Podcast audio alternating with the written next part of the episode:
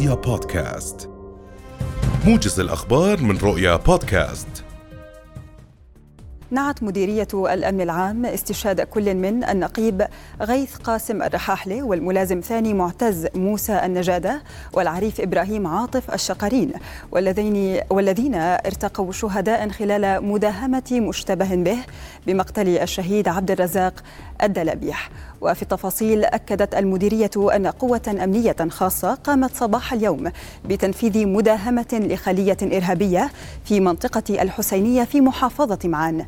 بعد أن قادت التحقيقات التي قام بها الفريق التحقيقي المكلف بحادثة استشهاد العقيد الدلبيح بحصر الاشتباه بمجموعة من الأشقاء من حملة الفكر التكفيري. وأضافت أن القوة الأمنية الخاصة حاصرت مكان وجود المشتبه بهم وقام أحدهم فورا ب وفور بدء المداهمة قام أحدهم بإطلاق عيارات نارية كثيفة من سلاح أوتوماتيكي باتجاه القوة وتم تطبيق قواعد الاشتباك معه مما أسفر عن استشهاد ثلاثة من ضباط وأفراد القوة وإصابة خمسة آخرين ومقتل الإرهابي مطلق النار.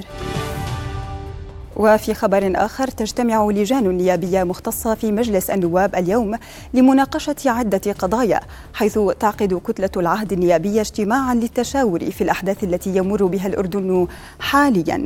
وبدورها تجتمع لجنة العمل والتنمية الاجتماعية والسكان لمناقشة خطة تحديث القطاع العام المتعلقة بدمج وزارة العمل بالإضافة إلى مشروع قانون معدل لقانون العمل لسنة 2020 أكد نقيب أصحاب محطات المحروقات المهندس نهار السعيدات تراجع الطلب على أسطوانة الغاز خلال الأسبوعين الماضيين في ظل ارتفاع درجات الحرارة.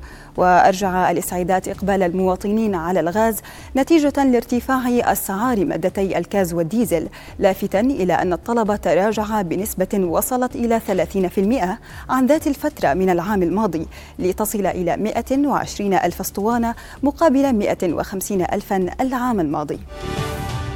بحث وزير النقل المهندس ماهر أبو السمن أمس مطالب العاملين بقطاع التطبيقات الذكية مع اللجنة المشكلة من العاملين في القطاع والتي من أبرزها العمر التشغيلي وإلزام الشركات بتسعيرة هيئة تنظيم قطاع النقل وآلية تجديد التصاريح عن طريق الهيئة دون الرجوع إلى الشركة الأم. وأشار أبو السمن إلى أن المباحثات جارية مع وزارة الاقتصاد الرقمي والريادة وهيئة تنظيم قطاع الاتصالات لحجب التطبيقات التطبيقات غير المرخصة وإلزام جميع الشركات بقوانين وتعليمات الهيئة وتغليظ العقوبة على المخالفين مؤكدا وجود عوائق فنية في حجب تلك التطبيقات.